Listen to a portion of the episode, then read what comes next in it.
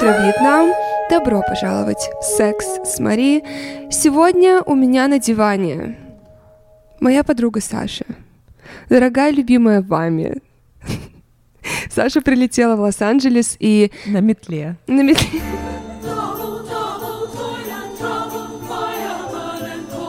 Я позвала сегодня Сашу, чтобы она, во-первых, рассказала нам о своих последних историях. Также нам прислали много дилемм. Денег.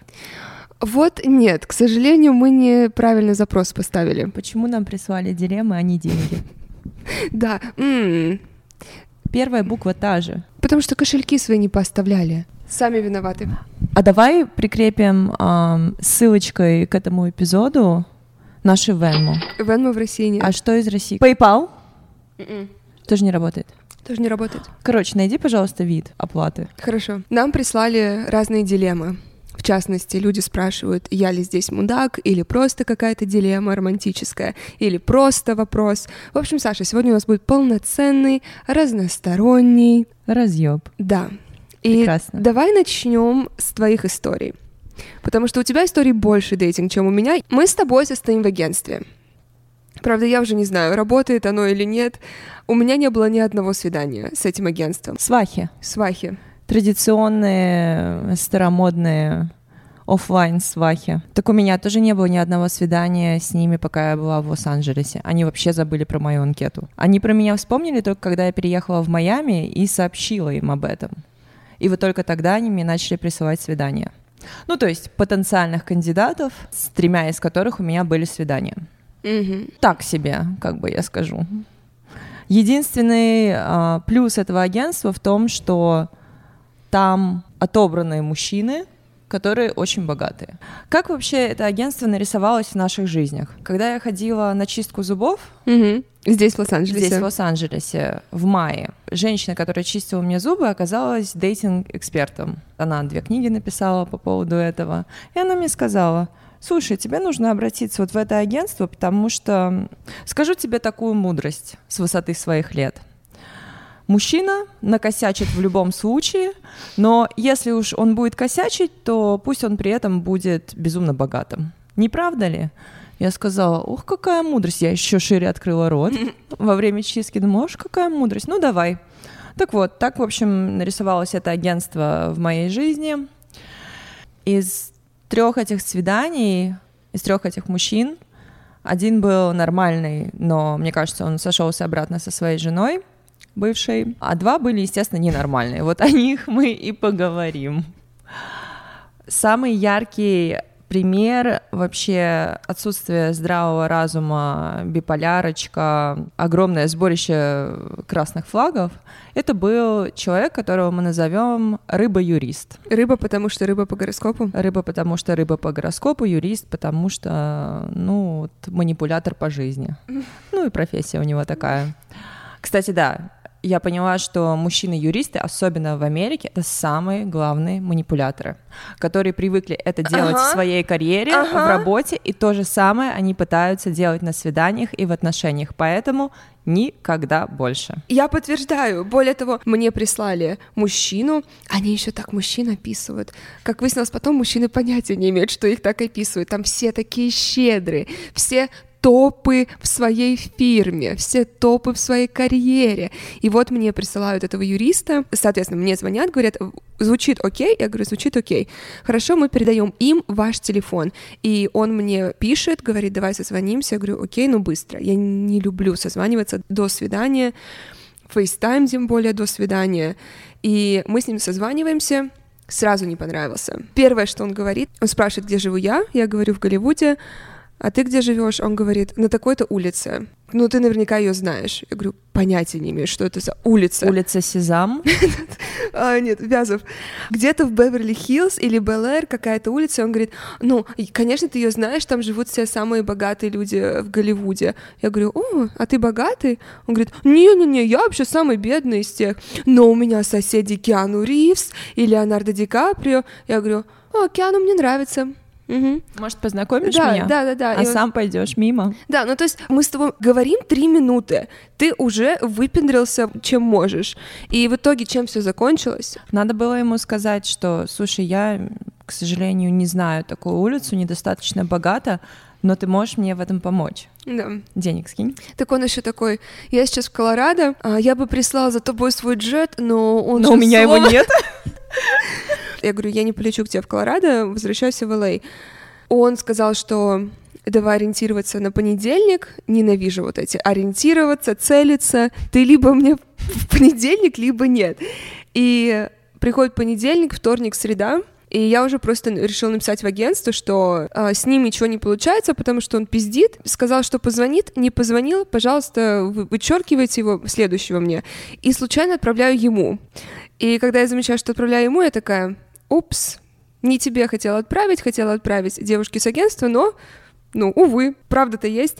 Странно, что мужчины так себя ведут, ведь они платят очень-очень большое количество денег за услуги этого агентства. То есть мне просто непонятно, зачем тратить 30-40 тысяч долларов, чтобы потом вообще никак даже не встречаться с теми людьми, с которыми вас знакомят профессиональные матчмейкеры. Зачем? Скучно? Налоги списать? Как бы. я, я не знаю.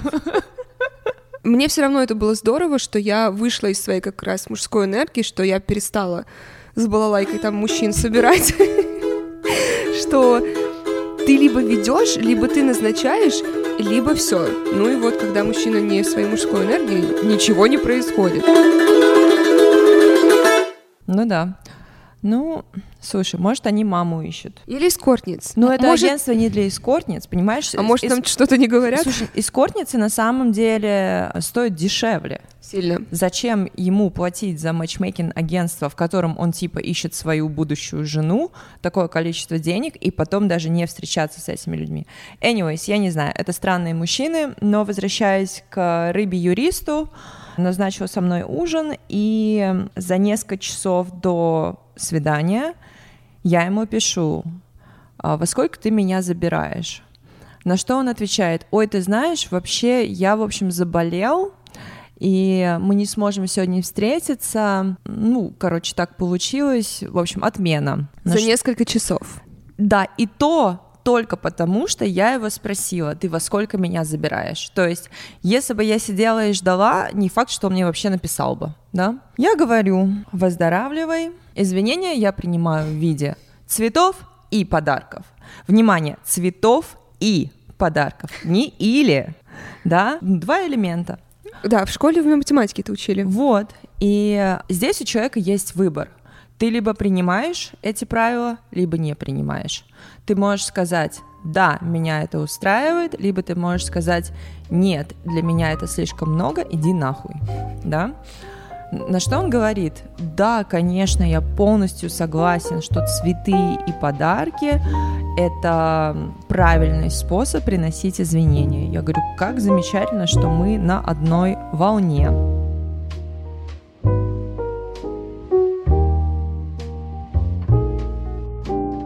Поговорим о том, как избавиться от комплексов в сексе. М. Проработка комплексов — это всегда в первую очередь работа над собой. Комплексы приходят извне, но позволяя им цепляться за нас как колючки. Помните, в детстве были колючки, проходишь какие-то кусты, и они на тебя на даче прицепляются. И вот так же комплексы могут за нас тоже цепляться. Постарайтесь сейчас вспомнить, когда вы впервые почувствовали комплекс, что с вами что-то не так, что какая-то часть вашего тела некрасивая. Это, скорее всего, пришло из вашей семьи, либо из школы, либо из других мест, которые были вашим социальным окружением.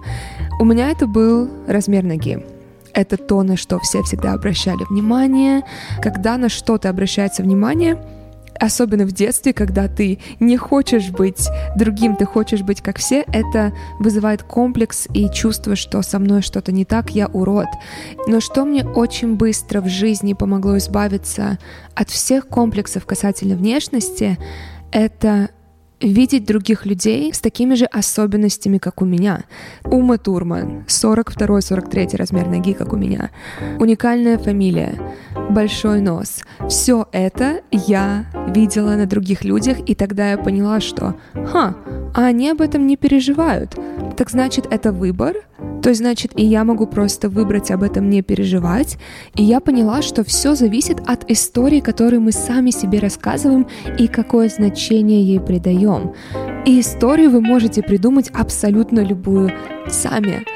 И когда вы понимаете, что у вас есть полное право видеть свое тело так, как хотите вы, вы чувствуете силу в ответственности за свою жизнь и силу в том, что она принадлежит вам. Ни у кого нет права менять ваше мнение о вашем теле. И как же это сильно и прекрасно. И я напоминаю, что когда мы взрослеем, количество мнений только увеличивается, а соцсетями все еще делятся своим мнением и хотят, чтобы с их мнением обязательно считались. И выстроить этот стержень мне лично очень помогла терапия. Она также помогает в понимании, как устроен мир, как устроены другие люди. И один из самых важных уроков терапии это то, что люди будут стараться часто уничтожить то, что им непонятно. Или они видят в вас что-то, что их бесит, потому что они себе что-то не позволяют. И они будут пытаться доказать другому человеку, что тот живет неправильно. Мы — это зеркала друг друга, и мы видим других, как мы видим себя. И если вы хотите узнать себя лучше и фундаментально построить свой внутренний стержень и опору, я рекомендую начать с сервиса онлайн психотерапия Ясно, который поможет вам с каждым шагом процесса.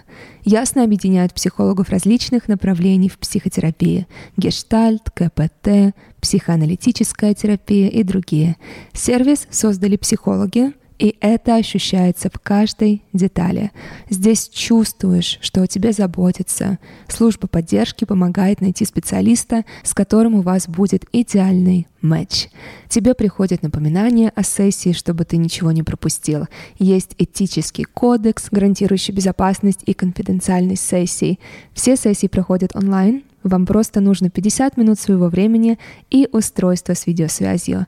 И только для вас, моих слушателей, действует промокод Мари, это M-A-R-I-E, который даст скидку 20% на первую сессию при регистрации в Ясно. И он говорит, я тебе обещаю, что в следующий раз, когда мы все-таки встретимся, ты убедишься, увидишь, насколько я действительно сожалею и буду извиняться перед тобой. Я думаю, ну класс, супер. Дальше он пропадает на две недели. Я не была уверена, он сильно заболел, или у него ковид, или, может, он помер уже. Ну, как бы всякое бывает в жизни. Значит, он появляется и начинает мне написывать, вот знаешь, как будто бы, как будто бы мне пишет другой человек – не тот, с кем я общалась в первый раз по сообщениям. Я подумала, что, может, он пьяный. Но сейчас, как бы, зная, как история развернулась дальше, я думаю, что это просто была биполярочка, и это была вторая личность, которая со мной переписывалась в тот вечер. Это мы так, спойлер алерт, забегаем вперед. И он говорит, все, значит, я готов, давай все-таки свидание. Я говорю, супер. Он говорит, какого цвета розы ты любишь? Я говорю, я люблю пионы. Он говорит, это что? Ну вот как бы первый огромный красный флаг. Если взрослый мужчина не умеет пользоваться Гуглом, то, наверное, у нас будет много проблем. Можно попросить свою ассистентку, можно загуглить, можно, я не знаю, спросить Сири, все что угодно. Но он предпочитает сказать, что вот, как бы, что такое пионы? Ну ладно, не знаем, так не знаем. Он приезжает на первое свидание, внимание, барабанная дробь, с какими-то полудохлыми тюльпанами, которые сто процентов купила его уборщица. Они были не свежие, они были не ровно подрезанные, и они их поставили просто в какую-то вазу, которая была у него дома или в офисе. И вот он это привозит все. Значит, он приезжает на Макларене, с этими ублюдскими тухлыми тюльпанами. Как не стыдно первый раз встречаешься с девушкой, ну, блин, ужас. Ну ладно, думаю, хрен с тобой, золотая рыбка. Говорю, это не пионы. Он говорит, я знаю, потому что пионы не в сезоне. Я говорю, неправда, пионы в сезоне. Если поискать, то можно найти. Потому что на следующий день я таки получила пионы от, От другого, другого мужчины, да. да. Всего лишь это называется 300 долларов, онлайн заплатил и доставочка. Я говорю, ну слушай, как здорово, что есть еще второй шанс э, спасти ситуацию. Цветы не те, но подарок может скрасить мое настроение. Он говорит, я ничего не купил. А я говорю, почему? Ну вот, что-то, что-то как-то так, и отмазывается, знаешь, и меняет тему. Я злая. Уже вот в этот момент я злая. Мы едем в машине в ресторан. Дальше куча-куча красных флагов. То, как он вообще рассказывает про свои предыдущие свидания, то, как он говорит о своей матери, о других людях. Ну, как бы там клиника. Там очень-очень большие психологические проблемы и травмы, ко- которыми всерьез надо заниматься. Ну, anyways, мы приезжаем на ужин. Я думаю, ладно, цветы мне хреновые принесли, подарок не принесли. И я говорю, мне, пожалуйста, вот набор вот этот икры. Он говорит, ой, а может вот лучше яйцо, и вот там чуть-чуть можно икры сверху положить. Я, я говорю, рыба-юрист, я не хочу есть яйцо на ужин, я хочу икру. Пожалуйста, можно и шампанское. Он такой, ладно, ладно, значит, приносит эту икру, все, начинает пить, есть, немножечко расслабляется, такой уже поплыл, алкоголь по венам. И а, под конец ужина он мне говорит, слушай, я признаю свою вину, я был настолько неправ, я действительно должен был тебе принести подарок, я этого не сделал, поэтому мы, мы должны это исправить. Что ты делаешь в субботу на этой неделе? Я говорю, пока планов нет. Он такой, ну, значит, мы идем на шопинг. Я говорю, отлично. Он говорит, чего бы тебе хотелось? Я достаю телефон и показываю ему браслет за 4200 одного известного бренда. Говорю, вот хочу вот этот браслет. Он говорит, о, губа не дура. Я говорю, ну вообще хотелось бы еще сережки и подвеску, но можем начать только с браслета. Внимание, браслет стоил 4200. Он говорит, да, супер классно, пожали руки с юристом на минуточку. Он говорит, все, в субботу едем, покупаем браслет. Наступает суббота, он приезжает, при- мы приезжаем а, в мол, и он говорит, ну, вообще у меня есть идея, что я тебе подарю. Я говорю, стоп, как это, как это, мы же договорились о конкретном браслете. Этот бренд называется Ван Клифф. Он говорит, Ван Клифф — это слишком дорого для второго свидания. Тут я в шоке. То есть мужчина, это, еще раз я повторяюсь, в этом агентстве состоят очень богатые, обеспеченные мужчины. Для таких мужчин 4200 — это ужин, это вообще ничего. Я понимаю, что что-то не сходится здесь. Как это Ван Клифф 4200 может быть дорого?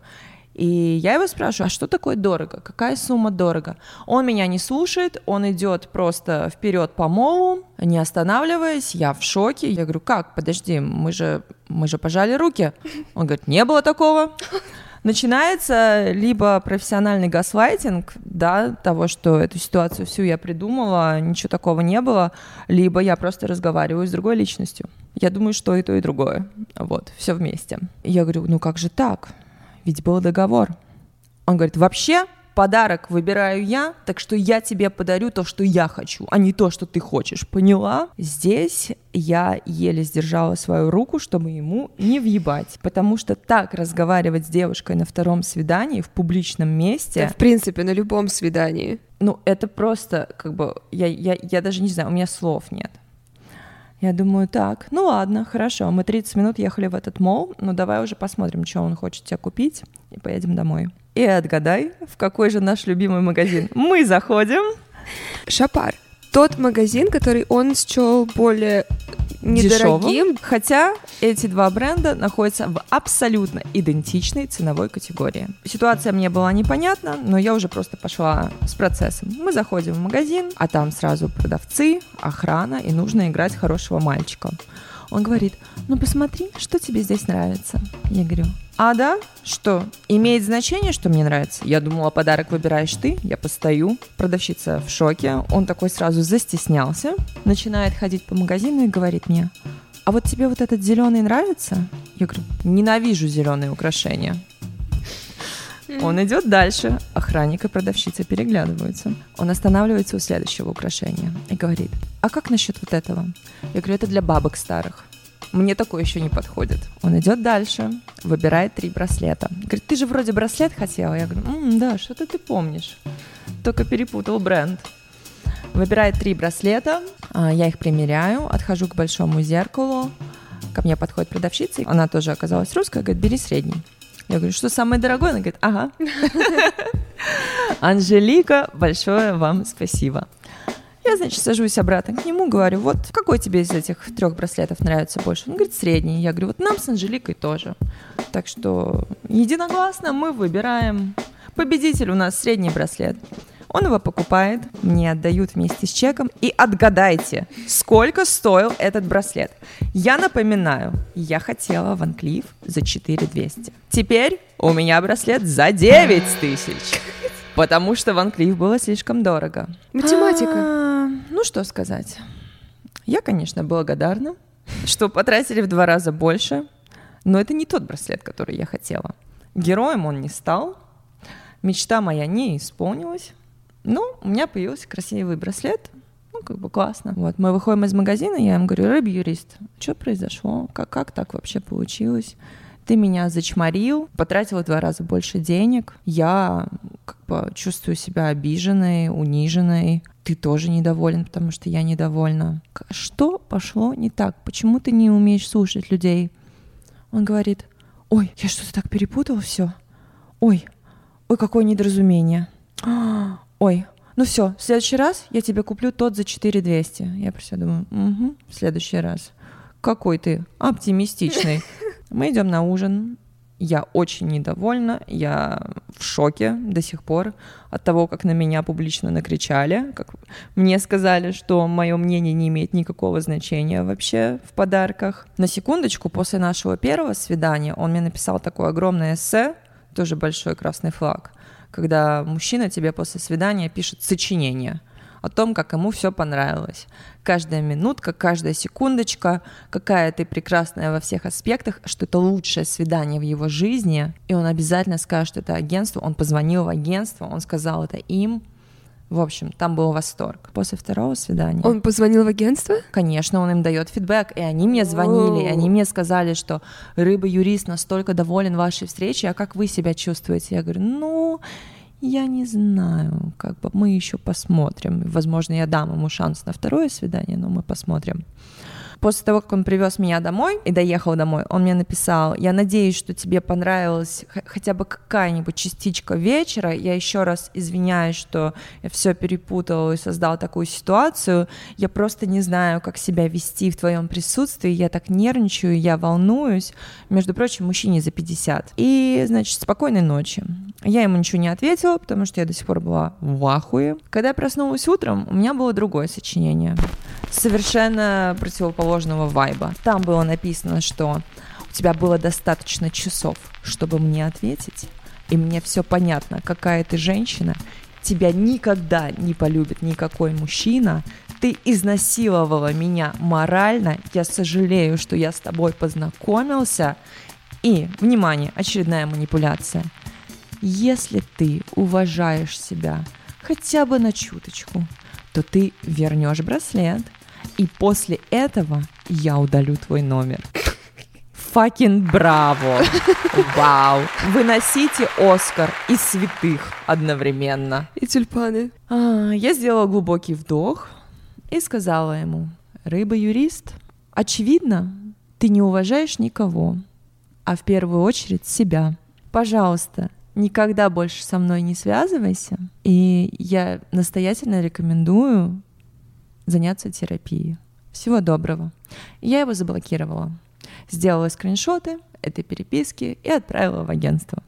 Как бы агентство тоже, конечно, охренело. Они извинялись, они потом со мной разговаривали по телефону, были в шоке. И я сказала, знаете, ребята, будьте аккуратны, потому что рано или поздно вас этот клиент может довести до какого-нибудь судебного дела. Потому что если он так абьюзает девушек, да, на первых свиданиях, что же происходит дальше? с теми девушками, с которыми вы его знакомите. И у него, кстати, был один из больших самых красных флагов, был то, что он не любит девушек, которые не пьют алкоголь. То есть, когда я не пила алкоголь на втором свидании, его это дико выбесило, и он сказал, что он никогда не смог бы быть женщиной, которая не пьет алкоголь. Я говорю, так а в чем же проблема? Он говорит, ну, они какие-то все ненормальные, те, которые не пьют алкоголь. Что означает, м, они такие трезвые, я не могу ими манипулировать. Мне mm-hmm. очень тяжело, и мне это не подходит. В общем, да, э, ну, скажем так, а, браслет за 9 тысяч на втором свидании — это пока мой личный рекорд. Сохранять я его не хотела, потому что мне не нужна эта негативная энергия, это негативная история. Поэтому я позвонила моей любимой Анжелике и сказала, хотела бы обменять на что-нибудь другое. Я приехала в магазин и обменяла на сережки и кулон перезаписала историю, и теперь у меня новое охуенное украшение. И духи на сдачу. А, да, и на сдачу еще и духи классные, которые тебя, кстати, очень я, понравились. Да, я просто утопаю в них второй день, я их хочу, безумные духи. Потрясающая история. Это был юрист.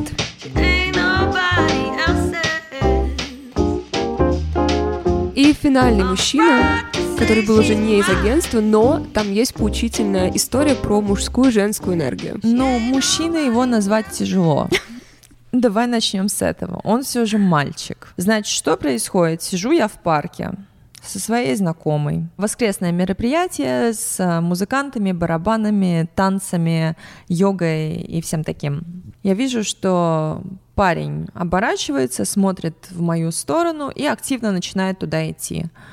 Я думаю, блин, да что ж такое, неужели сюда идет? Я специально отворачиваюсь, в надежде, что он пройдет мимо. Но нет, он подходит и садится. И первое, что он мне говорит, а ты случайно не шаман? Я говорю, конечно, шаман. Как бы, что, не видно? Я шама... самый шаманистый из всех шаманов. Он говорит, ты что-то слишком гламурная для шамана. Я говорю, ну слушай, не э, суди книгу по ее обложке. Я на шамане мало не покажется. Вот, и значит, начинает с нами болтать болтает, болтает и говорит, дай мне свой инстаграм, я хочу тебя позвать на ужин. Я ему говорю, мальчик. Во-первых, я не, я терпеть не могу, когда инстаграм просят. Ну, он мальчик, малыш. Сколько ему лет? 31. Угу. Я говорю, сколько тебе лет? Он говорит, 31. Я говорю, ну ты маленький. Он так, знаешь, обиделся и говорит, а что, в смысле, тебе что, намного больше? Я говорю, мне не намного больше, мне 32, но в уровне зрелости мы с тобой очень далеко находимся, просто потому что мужчины взрослеют позже. Тем более в Америке. В Америке в 31 год, к сожалению, это еще бейбик. Он говорит, я такой взрослый, вот ты увидишь, я очень зрелый и очень взрослый. Ну ладно, сынок, хорошо, ну давай, ну я тебя послушаю чуть-чуть. Две недели он не появлялся. Я уже про него забыла. И тут он мне пишет. Ну что, Саша, когда пойдем на ужин? Я как раз собиралась лететь в Россию через пару дней, и я ему говорю, вот я улетаю на две с половиной недели, и мы можем встретиться либо завтра, либо уже через две с половиной недели. И вот мы назначаем встречу на, на завтра, он приезжает за мной в костюме, значит, с какими-то тоже ублюдскими цветами, ну ладно, хотя бы с ними, на старой машине, но весь такой э, Гуччи, Хуючи, Луи Вьютон и все дела. Мы идем в ресторан, мы с ним общаемся, очень мило, приятно, но больше как друзья. И просто посреди ужина он берет мой стул, пододвигает к себе и пытается меня поцеловать. И я просто, знаешь, так вот держу вилку с э, лососем в руке и так смотрю на него, как на ошалевшего, и говорю, типа, что, что ты делаешь? Вам помочь? Какие-то вопросы? Он говорит, поцеловать тебя хочу. Я говорю, я ем. Как ты посмел прерывать святую трапезу? Куда ты лезешь? Мы его с Марией назвали Иш какой. Все, я улетаю в Россию. Я думала, мы больше не будем общаться. Этого свидания достаточно было. Но нет. Я возвращаюсь, он мне звонит, говорит, вот у тебя скоро день рождения, и я тебе купил подарок, красные лабутены, и присылает мне видео. И я такая, о, вау, ничего себе, а, а как с размером? Он говорит, ну там, на, на глаз. Так же это работает. Так же это работает, конечно. Давай сходим на ужин, померяешь, если не подходит, поменяем.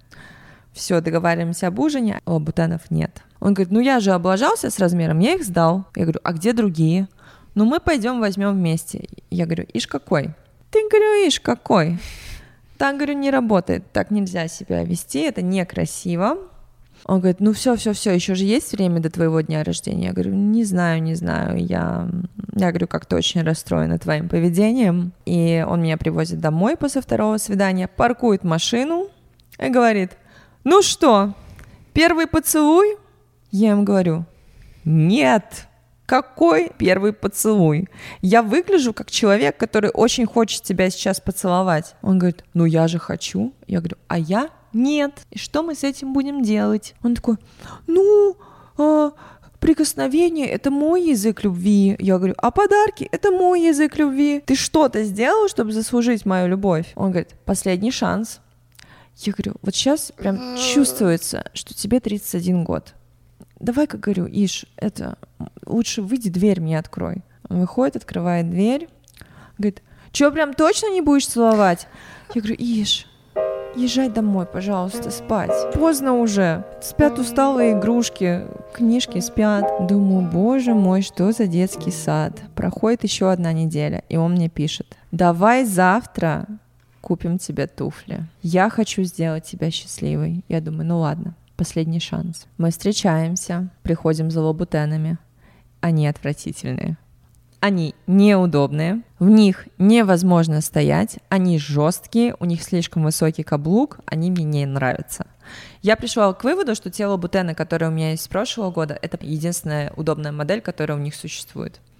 Короче, я перемерила все туфли, мне ничего не подходит, мне ничего не нравится. Он говорит, ну пойдем в другой магазин, выбирай что-то другое. Я говорю, о, я хочу сумку Dior для пляжа. Он говорит, пойдем, приходим, показывают сумку, она крутая, говорят, 3 700. Он говорит, о боже мой, не делай этого со мной.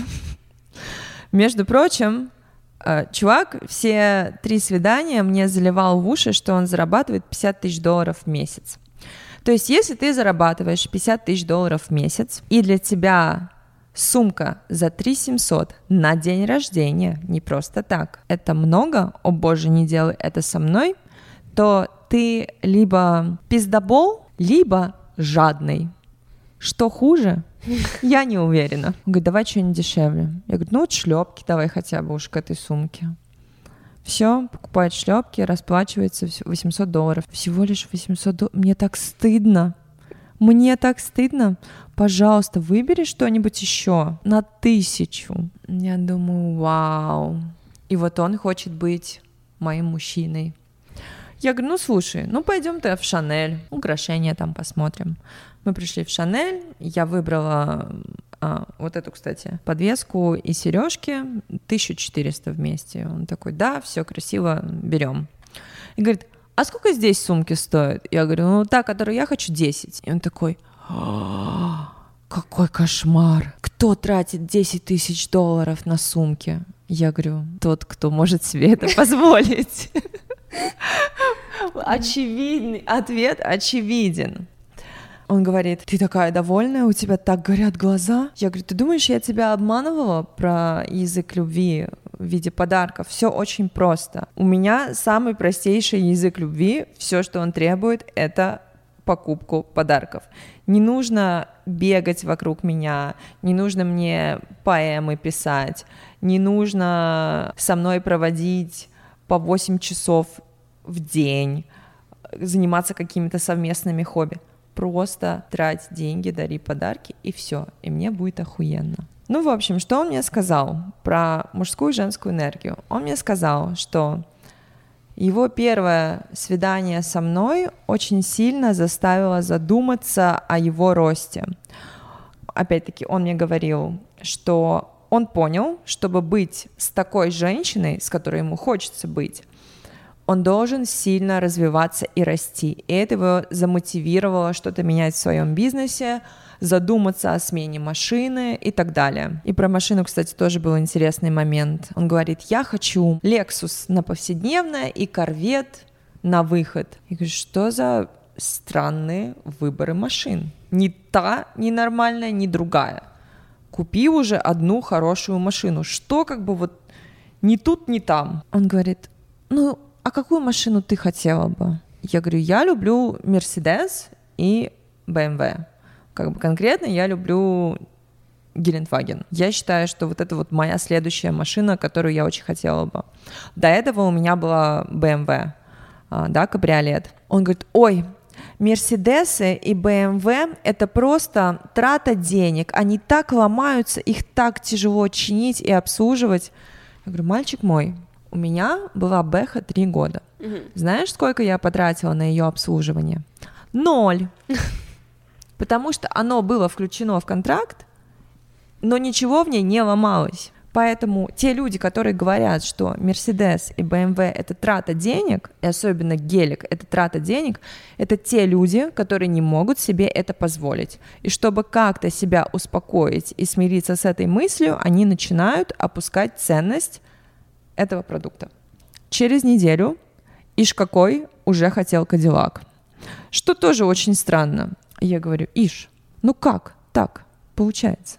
Он говорит, на Кадиллаках ездят президенты вообще-то. Я говорю, какой Только замечательный пример для подражания. Вот если уж мы на кого-то будем смотреть, то точно не на американских президентов. В итоге, что происходит? Через день он мне присылает фотографию, на которой он стоит рядом с новой BMW X5, которую он только что купил. Я думаю, ах, сломался. Слушай, как интересно. То есть, ну окей, если бы ты действительно был фанатом Лексуса и Корвета, тебя бы совершенно не волновало то, что я тебе говорю, да? У тебя просто настолько не было уверенности в своем мнении и вообще какого-то внутреннего стержня, что ты просто прогнулся, купил эту BMW, но BMW эту я в жизни так и не увидела, потому что я с ним больше не встретилась. Я говорю, знаешь, мы можем быть друзьями, но у нас с тобой нет романтического потенциала. Ну, я говорю, не бэйбиситер, не буду твоей няней. Но зато, внимание, за три свидания чувак расширил свой бизнес, купил себе новую отличную тачку и переехал в другой дом. То есть апгрейд произошел нереальный.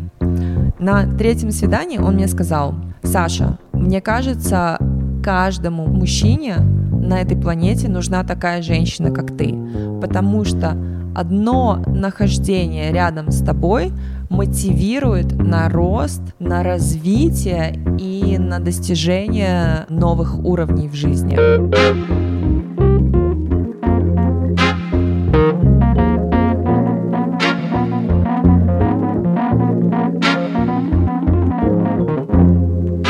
Нас есть истории. Я просила людей присылать истории, в которых есть дилемма «Кто мудак?». Мудак ли я, что перестала общаться с подругой, которая сидит в декрете? Я и моя подруга А перестали общаться с нашей подругой Д. Причиной стало то, что она, как человек, не меняется — Прошел год, как она родила, но проблема и нытье о весе – одна из тем наших постоянных тем для разговора. Перестать с ней общаться хотели еще до ее беременности, но когда узнали о ее положении, нам стало жалко. Блять, если я услышу еще раз, что людям кого-то стало жалко, я вкину в них телефон. Если кто-то из моих друзей скажет мне, что они дружат со мной, потому что им меня жалко, я эту дружбу обрежу прямо на этом месте, потому что дружба из жалости — это все равно, что секс из жалости. Это некрасиво, неприятно, и вообще омерзительно. Просто потому, что человек абсолютно никак не стремится ни к прежнему телу, ни даже к какому-то развитию. Моментами могу считать себя сукой, ведь я не рожала и не знаю, как бы я себя вела. Но есть примеры других девушек, которые родили с ней в один год и уже пришли в свою форму, потому что этого хотели. Почти все наше общение основано на жалобах и уже не первый год. Да, и не спорю. Находясь в такой дружбе, сам начинаешь так себя вести и тоже ныть и видеть мир только в черном цвете. Но прекратив это общение сейчас, мир и правда как будто бы озарился радугой. И в голове иногда всплывает вопрос, мудак ли я? Я бы сказала, ты мудак по, по другим причинам, да. всем остальным. Да, ты мудак, потому что вообще вся эта ситуация затянулась. Мгм. да, у нас у всех есть свобода воли. Если подруга Д хочет ныть и хочет находиться в том весе, в котором она находится, это ее право. Это не касается никак ее подруг, да. Если вас это не устраивает, и вы чувствуете, что вас это тянет вниз, опять-таки у вас есть свобода воли на то, чтобы прекратить это общение. Ведь друзей выбирают, к счастью. Поэтому поздравляю, что вы очистились от этой энергии, и я уверена, что отсутствие вот этого какого-то костыля, вот этих ушей, которые выслушивают нытье, наоборот, подтолкнут подругу каким-то реалистичным действиям решения ее проблемы с весом. Но вы друг другу точно не нужны. Ни она вам, ни вы ей. Мари, привет. Тебе понравится. Мари, привет. Во-первых, очень благодарю за подкаст. Мне очень помогают какие-то вещи и мысли. И у меня есть одна нравственная дилемма. Может быть, у тебя будет мнение или совет. Будет очень важно для меня. У меня есть сексуальный партнер, который состоит в открытых отношениях из-за работы и дистанции. Он прилично обеспечен, и так получилось, что я узнала о том, что некоторым он платит за секс. И мне как-то тоже захотелось получать благодарность от него. Но не знаю, как написать или как подойти к этой теме. Еще раз, в каких отношениях они состоят? Сексуальный партнер, у нее секс с мужчиной, а который состоит в открытых отношениях. То есть отношения даже не у нее с ним, а она просто одна из девушек, с которой он спит. Но есть еще другие девушки, которые сказали, что секс будет столько-то стоить, и вот она узнала и чувствует, что а мне это почему не припадает. Как она узнала? А это хороший вопрос. Это он ей сказал? Или же с ней связались какие-то другие девушки? Так или иначе, я считаю, что нужно задать вопрос напрямую мужчине. Сказать, а Почему он, а не я? другим сотрудникам премию выдают, а мне нет. А ведь я тоже хорошо работаю. И отпускные у меня такие же, как у других, а премию не получаю. Ну, либо же прийти с сообщением от других девушек и показать ему и сказать, а а что такое, почему экономим. Ну, вообще интересная, конечно, история. Да, нам очень интересно, как ты об этом узнала, и вообще на каждый вопрос, когда присылают нам со словами «как спросить», «как задать», Ртом. так вот как ты... Ну, вы поняли. Мудак ли я, что я не хочу общаться с подругой, с которой дружили 10 лет? После того, как она влюбилась и хотела встречаться с парнем, в которого я была влюблена уже 4 месяца. И она прекрасно знала об этом, но что, по сути, это была моя первая влюбленность. Этот парень знал о моих чувствах, а также начал признаваться в симпатии, но потом решили остаться друзьями. Решили. Я, по сути, была человеком, что затащил подругу в новый круг его друзей. Кто? И она была человеком, который затащил подругу в новый Кто затащил? Ничто затащил. да, ну, я читаю как дано. И в итоге она ему понравилась. Он признался ей в чувствах, но не ожидал ничего, так как не хотел рушить нашу дружбу. Закончить все на этом было бы терпимо. Пришлось бы работать только над восстановлением самооценки. Но в итоге он ей тоже понравился, и, и она не ожидала, что я одобрю их отношения. Мне кажется, ты тоже не ожидала. Я рассказала прямо, что не хочу быть замешанной в этом всем, и честно не хочу быть рядом с ними, так как мне больно. Подожди, ты только что сказала, что все одобряешь. Сюр заключался в том, что когда я хотела поговорить с ней о нашей дружбе и почему я меньше стараюсь с ней общаться, она во всем винила его. Как-то сказала мне, я же не виновата, что понравилось ему. И потом я выслушивала все ее обиды в, е- в его сторону. Она так и не поняла, что меня задело. Я почувствовала, что будто ей все равно на мои чувства. Он взял ответственность за всю ситуацию и извинился. Она же не видела своей вины в причиненной мне боли. Ты пережила всю ситуацию намного легче меня. Ее слова на мои старания избегать ее и общаться с другими людьми и делать вид, что мне окей. Хотя я была разбита в дребезги и хотела забыться в общении с другими. Я ничего не поняла. Я тоже. А возвращаемся к тому, что мудак ли она, что не хочет общаться с подругой, с которой дружили 10 лет. Еще раз, мудак ты не поэтому, а, А из-за того всё- месива, которое создалось в пространстве вокруг тебя, э, надо было из него сразу выйти при первых признаках неуважения и токсичности, неважно с чьей стороны, его или ее. Но как бы нормально дружить 10 лет, а потом перестать общаться. Ведь люди нам не даны как что-то перманентное на всю жизнь. Мы приходим в жизнь друг друга для определенных уроков, для определенного пути, и в этом есть красота, что время не вечно, и мы проживаем то, что нам нужно прожить вместе. И у тебя тут одно на другом, что тебе все окей, потом тебе не окей, потом снова окей, снова не окей, Да. все виноваты. Вот, да, очень запутано все. Мне кажется, ты сама уже не запуталась в этой истории. Я уж точно запуталась. Я мудак, я разорвала снова дружба, смотри. Я мудак, я разорвала отношения с другом, который меня всегда поддерживал, помогал и был рядом, научил меня любить себя, радовал мелочами, заботился и по-настоящему любил и ценил наши отношения в его самый сложный жизненный период.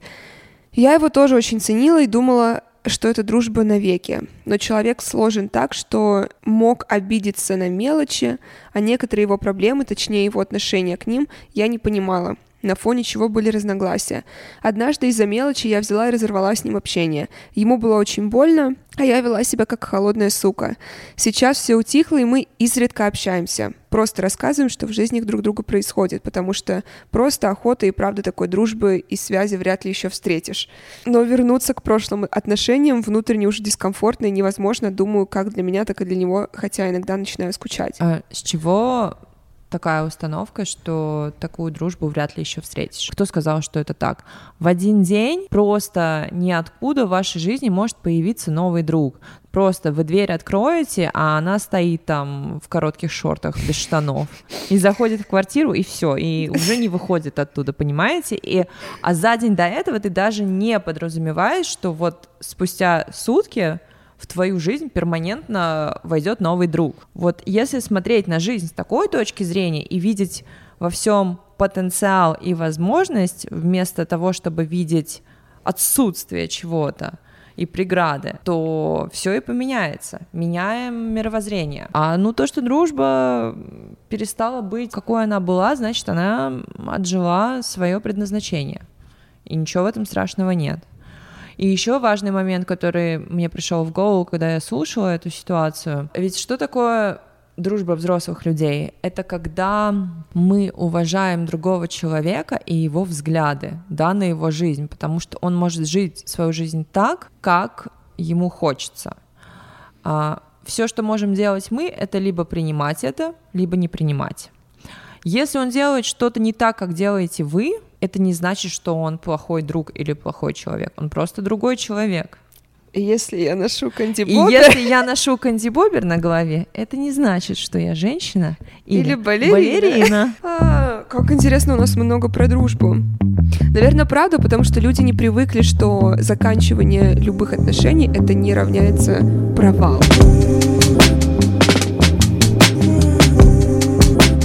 Муж попросил паузу в отношениях. В это время изменил. Я собрала вещи и уехала.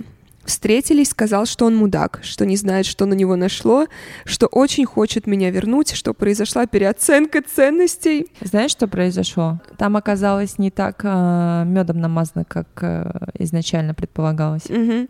И что он хочет детей, а раньше всегда откладывал. И я сейчас в отношениях с мужчиной, который меня любит, заботится, возит отдыхать, хочет со мной семью. Я вечно ищу в нем подвох, и мне кажется, что я все еще люблю мужа. Стоит ли давать шанс мужу? Мог ли человек действительно измениться за полгода и захотеть семью? Если ищешь подвох, найдешь.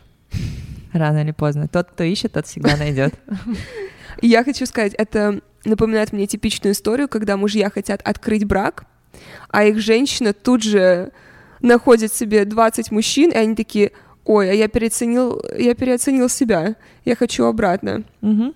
Там-то лучше было. Мгм. Вкусно и тепло. Я говорю, не шанс Конечно, муж. нет. Мгм. А что, тебя уже опустили, унизили, выбрали другую? Тебе хочется быть вторым выбором? Урок, который я никогда не слышала, когда я росла. Вот, вот это бы мне хотелось, знаешь, услышать в 16 лет. Не давай мужчине второго шанса дать тебе понять, что он тебя не хочет. Мари, привет! Давно слушаю подкаст, спасибо тебе за него огромное. Буду очень благодарна тебе, если ты ответишь на мой вопрос. Я познакомилась с парнем, у нас сразу закрутились классные отношения. Он сразу сообщил, что у него есть сын. Я ничего против не имею. Через месяц нашего общения я узнаю, сама спросила в разговоре, что он официально еще женат и не развелся. Он сразу же обещает мне, что в ближайшие две недели он начнет этот процесс, будет рассказывать, как все проходит, и не будет больше замалчивать такие моменты. То есть он очень хочет сохранить с бывшей женой хорошие отношения ради общения с сыном. И вроде как все это звучит логично. Но мне... Он, это звучит так, как он хочет, чтобы это звучало. Звучит как пиздеж. Угу. Но мне от этого не легче. Я хочу строить отношения со свободным человеком, который выполняет свои обещания. Кроме этого момента меня все устраивает. Ну, как бы большой момент. Поэтому первый вопрос, который я всегда задаю, это есть ли у тебя девушка и женат ли ты на первом свидании, потому что так это даже это не гарантирует честность ответа, если что. Офигеть. Он не разведется. Но Класс. через две, он скажет, что через две недели начнет. В ближайшие две недели начнет процесс. Классно, покупай попкорн, усаживайся поудобнее, да. наблюдай. Угу. Представляешь, сейчас жена слушает этот вопрос и такая, что? Мы же едем в Таиланд на две недели. О, о, о, о, о. Тема про языки любви меня заинтересовала. Мы с парнем уже три года вместе. Это очень много. Мы сразу начали жить вместе, и последнее время стали как те псины из мема. Пошла нахуй, нет, ты иди нахуй. Наше предположение, что этот мем... What is your name? Tony! Fuck you, Tony! What's your name? Ezekiel! Fuck you, Ezekiel! Он любит сидеть в компе учиться, работать там же, смотреть видео. А я люблю после работы не сидеть в компьютере, а получать живые эмоции. Например, погулять где-то в красивом месте, позаниматься спортом, сходить на выставку, поехать в путешествие, покататься на сноуборде. А он как будто вообще не шарит за все это. Раньше я его не трогала, думаю, ну пусть учится своему программированию, работает но заметила, что он в любое свободное время заполняет либо телефоном, либо в компьютере, и никаких желаний кроме этого не наблюдается. Это я к чему? Что я устала от этого? Я ему намекаю. Так хочется сосиску в тесте. Кто бы купил? А он сидит и ничего не понимает. Знаете, мне кажется, мальчикам еще в детском садике должны говорить, что такое намеки и как их понимать. Потому что, знаете, меня это уже достало. Вот я говорю, Саша, так хочется сосиску в тесте, вот бы кто купил. Он сидит и ничего не понимает. Объясните им, пожалуйста, а то мне кажется, что не только за Саньком такой косяк. И никаких желаний, кроме этого, у него не наблюдается. Это я к чему? Я устала от этого. Мы как будто очень разные. Может, в этом и есть дело? Причем я говорила про свои предпочтения и предлагала ему расширить свой кругозор. Много думаю об этом в последнее время. И вот сейчас спор про языки любви. На первом месте у меня помощь, на втором — внимание. Возможно, я такая стала сучара, что мне все время нужно уделять внимание. Во-первых, про живые эмоции, что ты любишь, в отличие от него, получать живые эмоции. Кто тебе сказал, что он не получает живые эмоции? И кто тебе сказал, что он ответственен за твои эмоции? И... Это твои эмоции, ты идешь и получаешь их тебе никто не обязан никакие эмоции доставлять.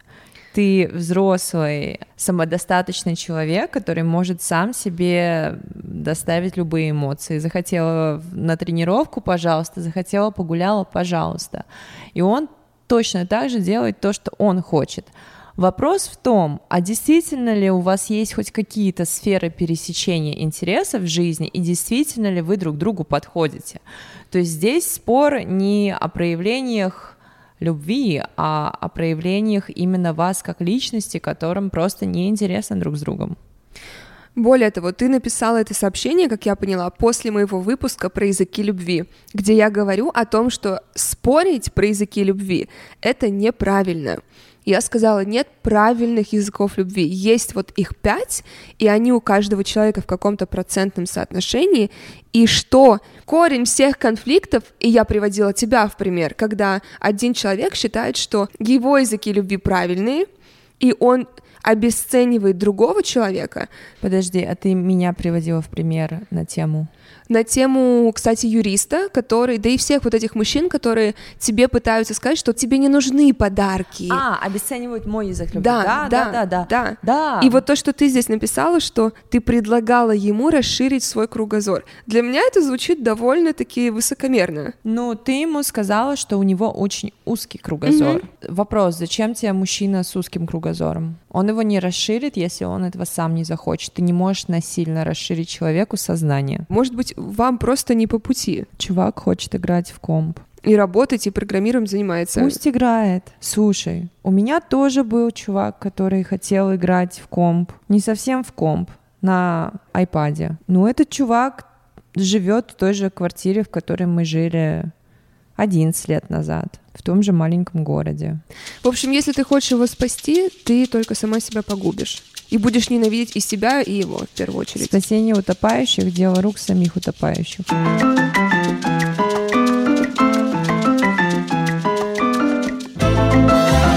Мудак ли я? Ситуация, которую я прокручиваю уже один год и три месяца, которая не дает мне окончательно выйти на новый уровень, хотя я и пытаюсь и окружение поменялось, и я меняюсь, но... В 2020 году, как и начиная с 2015, я страдала от того, почему мы друг друга с бывшим другом не понимаем. Ситуация такая, что мы подцапались из-за лютой фигни, которую я даже здесь озвучивать не буду, ибо стыдно. Мы не в детском садике. Суть такова, что после начала претензий с его стороны я не выдержала и сказала человеку, что он проявлялся в дружбе потому как я чувствовала, что тащу дружбу сама на своих плечах на протяжении шести лет. Он замолчал. Пыталась вытащить его на разговор, и даже в какой-то момент получилось. Впоследствии человек меня заблокировал без возможности попытаться дальше что-то решить. По факту он решил все сам без моего участия.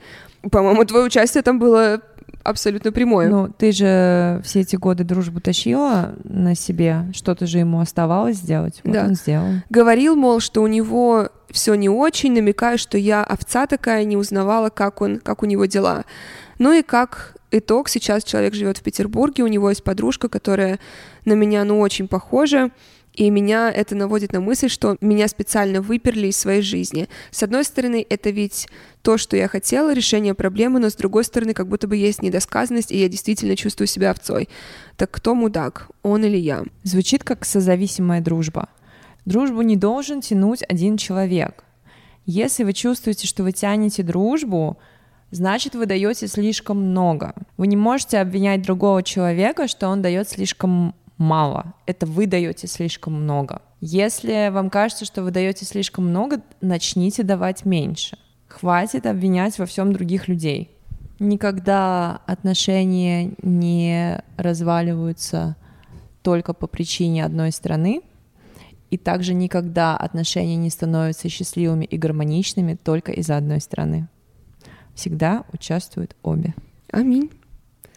Блин, мне даже нечего было сегодня рассказать из своих историй но у меня нет. Так вот, может, стоит об этом задуматься? Поднять Так, а меня-то анализировать зачем? Я так, я ничего я не писала, ничего. Из дивана. И пойти снова в мир. А то конфискую котов. Саша, спасибо тебе огромное. Благодарю. Какой у тебя есть финальный совет людям на прощание? Последнее наставление могу сказать такое. Расслабьтесь и кайфуйте от своей жизни. Перестаньте воспринимать все так серьезно. Пока! А, номер карты в описании подкаста.